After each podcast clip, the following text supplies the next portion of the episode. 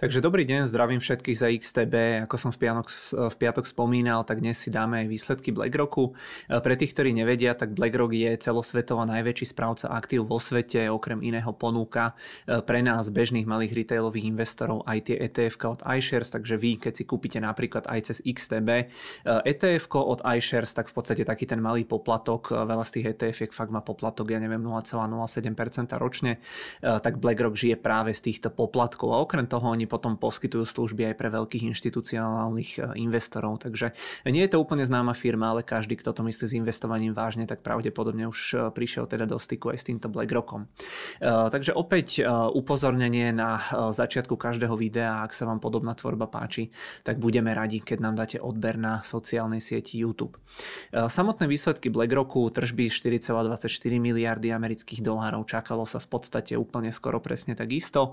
EPS, to znamená zisk na akciu bol 7,93 dolára, čakalo sa 7,67 dolára, takže prekonanie o nejakého 3,4%. E, keď potom pôjdeme na to e, sa pozrieť, že ako vyzerali tie tržby na medziročnom porovnaní, tak medziročne tie tržby klesli o nejakého 9,7%, to ale nie je nič prekvapujúce, pretože myslím, že dokonca posledné 4 kvartály tie tržby klesali vždy, ono je to primárne spôsobené tým, že BlackRock má poplatky zo správy e, a tie poplatky sú účtované väčšinou ako keby vo forme nejakých percent. A keď jednoducho hodnoty e, aktív klesajú, tak je ten poplatok v tej absolútnej hodnote menej alebo proste tá tržba. Takže práve z toho dôvodu je tam pokles tých tržieb, lebo jednoducho tie trhy sú nižšie, ako boli takto pred rokom.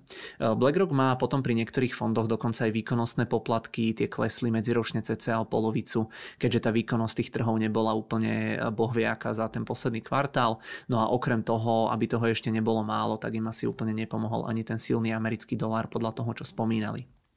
E, logicky, keď klesali tržby, tak e, im klesol aj net income, to znamená ten čistý zisk. E, ten bol okolo 1,1 miliardy, pred rokom to bolo 1,44 miliardy, takže tiež slušný pokles. Koľko to je možno aj nejakých 20-30%, takto odhadom.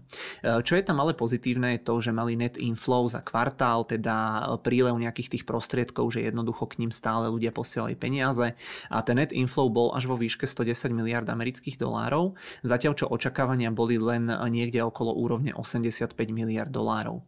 E, to je v podstate celkom fajn, že teda ľudia proste dokupujú, lebo takto pred rokom, kedy tu tá kríza ešte nebola a všetko ešte vyzeralo celkom rúžovo na tých trhoch, tak bol ten inflow e, v úvodzovkách len nejakých 86 miliard amerických dolárov, takže teraz bol 110, takže celkom pekná hodnota. No a ešte jedno podstatné číslo, asset under management, e, to znamená, že nejaký ten objev aktív v správe bol 9,1 bilióna amerických dolárov, takto pred rokom to bolo 9,6 bilióna milióna, takže tiež pokles, ale teda hlavne z toho dôvodu, čo sme si hovorili, že jednoducho tie trhy klesajú, tak aj hodnota tých aktív, tá trhová hodnota tých aktív je nižšia ako bola takto pred rokom. Je to teda pokles o nejakých 5%, ale zase v porovnaní s tým predchádzajúcim kvartálom tam bola hodnota tých aktív len nejakého 8,6 bilióna, takže v porovnaní s tým štvrtým kvartálom minulého roka je to zase celkom pekný nárast. Takže opäť nič nejaké nečakané, alebo možno tie čísla boli ešte dokonca trošičku lepšie, ako sa čakalo čakalo. Eh, inak CEO firmy eh, Fink hovoril, že počas tej bankovej krízy im pritieklo len za ten marec, kedy to vrcholilo alebo kedy sa eh, objavili správy o tých problémoch až nejakých 40 miliard amerických dolárov. E, tie išli, ak som správne pochopil, do e, foriem hotovosti alebo do fondov peňažného trhu, takže niektoré peniaze z tých problémových bank určite skončili aj tu v nejakých dlhopisových inštrumentoch alebo proste v nejakých fondoch, kde sú nejaké štátne e, pokladničné poukážky a teda iné formy tej, tej hotovosti. Na Bloombergu som sa potom dočítal v jednom článku, že fixed income ETF, sem radíme aj tie dlhopisové ETF, tak tam pritieklo 33,5 miliardy amerických dolárov dolárov, zatiaľ čo tie akciové alebo tie equities ETF mali e, odliv vo výške 10,1 miliardy. Takže z tohto môžeme vidieť, že jednoducho e, pravdepodobne sa presúvajú nejaké peniaze teda z akciových ETF do tých dlhopisových, plus do tých dlhopisových ešte teda pritekajú asi aj nejaké nové peniaze z tých problémových bank. E, Fink tam inak ešte povedal, že hľadajú transformačné príležitosti vytvorené tými nedávnymi problémami. Proste z tých peňazí, ktoré mali ľudia a firmy v problémových bankách si chce niečo potom určite utrhnúť takýmto štýlom alebo spôsobom aj BlackRock. No a potom ešte, ešte v zásade, keď sa pozrieme na tie regióny, tak samozrejme z tej bankovej krízy ťažila tá firma hlavne teda v tej Amerike. Tie net inflows, tak 62 miliard bolo z Ameriky, takže zhruba nejaké dve tretiny. 23, per, 23 miliard bola EMEA, 18 APAC alebo APAC, skratka regiónu. Potom ak sa pozrieme na rozdelenie podľa typu, tak 22 miliard boli etf To asi preto, že som ja osobne trošku menej možno kupoval tie etf Prvý ten kvartál určite by to inak bolo trošku viac miliard. No a 81 miliard z toho inflowu spôsobili tí inštitucionálni veľkí klienti a z toho 72 miliard išlo do tej aktívnej správy. Inak tie etf ja vám to potom ukážem, to mi prišlo ešte celkom slabé, pretože tam bolo len 22 miliard, čo je dosť nízka hodnota. Predtým bol priemer možno tak 50, takže je vidno, že asi teda hlavne tie akciové etf že úplne až tak v podstate nepriťahujú tie peniaze, lebo naozaj na tom trhu sú rizika, sú tam problémy. Potom som inak tomu čítal ešte jeden článok na Wall Street Journal, tam v podstate hovorili, že aj oni majú nejakú poradenskú divíziu, ktorá radí vládám, centrálnym bankám a finančným inštitúciám v časoch stresu. Napríklad FDIC, to je v podstate ten americký garančný fond, tak prečasom tiež v podstate spolupracovali s týmto týmom, ktorý mal pomôcť poriešiť tie problémové veci okolo tých aktív bank. Takže aj toto si pochvalovala firma BlackRock. No a za kvartál potom spätne odkúpili akcie za nejakých 375 miliónov dolárov, to je nejakého 0,36% je to približne tak ako bežne. E, okrem toho dividendu vyplatili vo výške myslím 5 dolárov na akciu, tá pomaličky a dlhodobo rastie. E, takže tie výsledky dá sa povedať, že celkom teda dobré, e, pochopiteľne pokles tržie, pokles ziskov, ale hovorím, to nie je nič nečakané vzhľadom na to, že kde sú tie trhy, ale vyzerá to, že tá firma naozaj môže celkom ťažiť teda z toho, že naozaj ľudia a inštitúcie presúvajú kopec peňazí z tých nejakých menších regionálnych inštitúcií k tým nejakým známejším proste menám, či už už sú to banky alebo aj takíto správcovia, e, správcovia peňazí. No a e, z tejto bankovej krízy e, alebo aj vďaka tejto bankovej kríze a tým výsledkom, ktoré tam boli, tak v podstate tie akcie ešte v piatok, keďže tá firma reportovala ešte v piatok pred otvorením trhu, tak oni potom reagovali a ten piatok uzatvorili rastom tie akcie o 3,6%. Na to sa potom pozrieme, že, že ako, ako reagovali dnes po otvorení.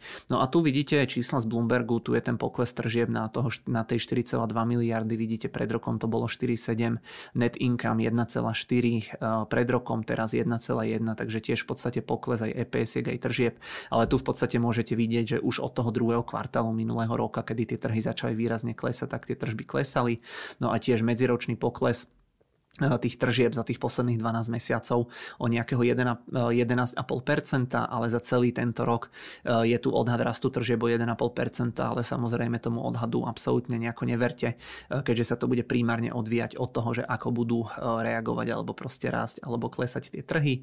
Tu sú potom čiastkové výsledky, tu v podstate vidíte tie net inflows do tých jednotlivých typov, typov aktív, tu máte hrubú maržu, vidíte, že viac menej všetko podstatné tá firma nejako prekonala, že jediné nejaké veľké sklamanie bolo pri tých performance fees. Oni klesli z 84 na 55 to je v podstate to, čo som hovoril, že no ja som síce povedal, že pokles o 50%, tak je to možno nejakú tretinu, ale aj tak celkom výrazný pokles. No a ocenenie BlackRocku, ja som to porovnal s S&P, BlackRock je tá biela, vidíte, že sa obchoduje za nejaký 22 násobok, S&P za nejaký 20 násobok, ale že to ocenenie aj výkonnosť v podstate tých dvoch aktív je dlhodobo relatívne podobná. Ak sa ešte potom pozrieme do platformy, tak ako to vyzerá, trhy už nám otvorili. A pozrieme na to na BlackRock, ale typujem, že budú ešte o niečo nižšie ako je S&P od toho vrcholu.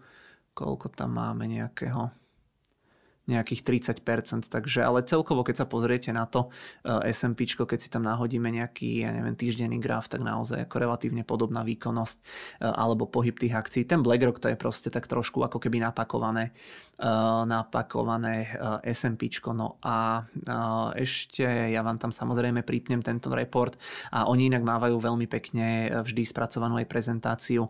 Tu vidíte v podstate, že akých majú klientov podľa veľkosti aktív alebo podľa poplatkov ETF-kov. Tu v podstate vidíte um, tiež rozdelenie podľa typu toho fondu, že či je to nejaký aktívne manažovaný fond, alebo indexový, alebo ETF. Uh, tu máte akciové fondy, fixed income, to sú tie dlhopisy a tie nástroje toho peňažného trhu, potom nejaké zmiešané fondy a tu to vidíte regionálne, takže celkom pekné je tuto porovnanie, tu sú tie inflows, ktoré som hovoril, že sa celkom pekne držia, hej, tých 110 uh, miliard amerických dolárov, že je to možno aj taký nejaký nadpriemer v porovnaní s poslednými rokmi, ale čo je trošku horšie sú napríklad tie etf Tu vidíte, že to bolo len 22 miliard a že historicky uh, tie posledné roky, že priemer bol možno okolo 50, tu majú potom ďalšie nejaké grafy, takže koho zaujíma BlackRock určite odporúčam, majú to pekne prehľadne spracované. No a Eh, keď sa vrátim do tej prezentácie, opäť na záver tri také otázky, čo mi napadli eh, pri tom, ako som spracoval tie výsledky. Či si myslíte, že na dlhodobé držanie je lepšie S&P alebo BlackRock, prípadne prečo si to myslíte? Druhá otázka, či dobehne nejako tá banková kríza podľa vás aj túto spoločnosť. No a tretia, keďže sme videli nejaký ten útlom v rámci tých akciových ETF, tak či si myslíte, že či sa nejako natrvalo útlmuje ten dopyt po tých ETF, alebo že či je to skôr nejaký krátkodobý eh, trend alebo krátkodobý problém. Za mňa všetko, ďakujem veľmi pekne za pozornosť. Zajtra sa budeme určite počuť, reportuje tam, myslím, z tých zaujímavých Johnson Johnson a Lockheed. Takže tieto dve spoločnosti by som chcel spraviť zajtra niekedy potom po obede. Snad stihnem obidve. No a dovtedy, ak by som vám chýbal, tak môžete nám dať odber na YouTube alebo si prehrať predchádzajúce videá. Na teraz a na dnes všetko za mňa. Ďakujem. Vidíme sa, počujeme sa.